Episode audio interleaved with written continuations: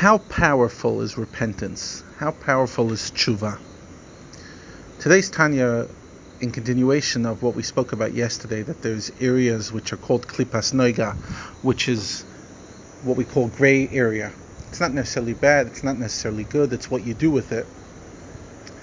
So when somebody, let's say, does something which is permitted but not necessary, they indulge themselves in something pleasurable which is not a prohibition, but ultimately it was not a mitzvah, that kind of thing, to repent from it, to return to our pure self, is not so difficult.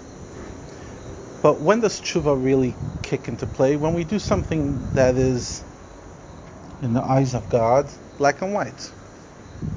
Choose your prohibition, whatever it is. You ate pork, you did something blasphemous, something immoral. Obviously, if it was immoral between two human beings, you have to clean it up with the other human being first. But beyond that, can I ever transform the parts of myself that are really dark, the parts of myself that I'm that weren't gray, they were black and white, the p- times that we didn't live up to our highest morality.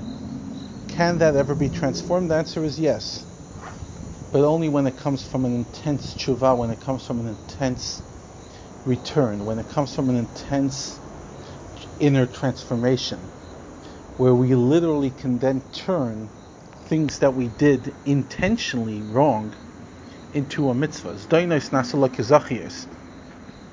Our intentional sins actually come into merits. That's the power of transformation. So what he's saying is even things that are from what he called the shalosh klippus atmeis, the three impurity, the three impurities, the three shells that we spoke about yesterday, the things that seem to have no redemption, even them they can be redeemed if we transform ourselves fully.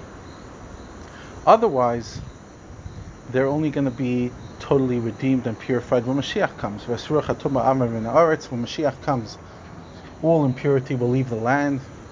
We're told that pig, chazer, is going to become kosher.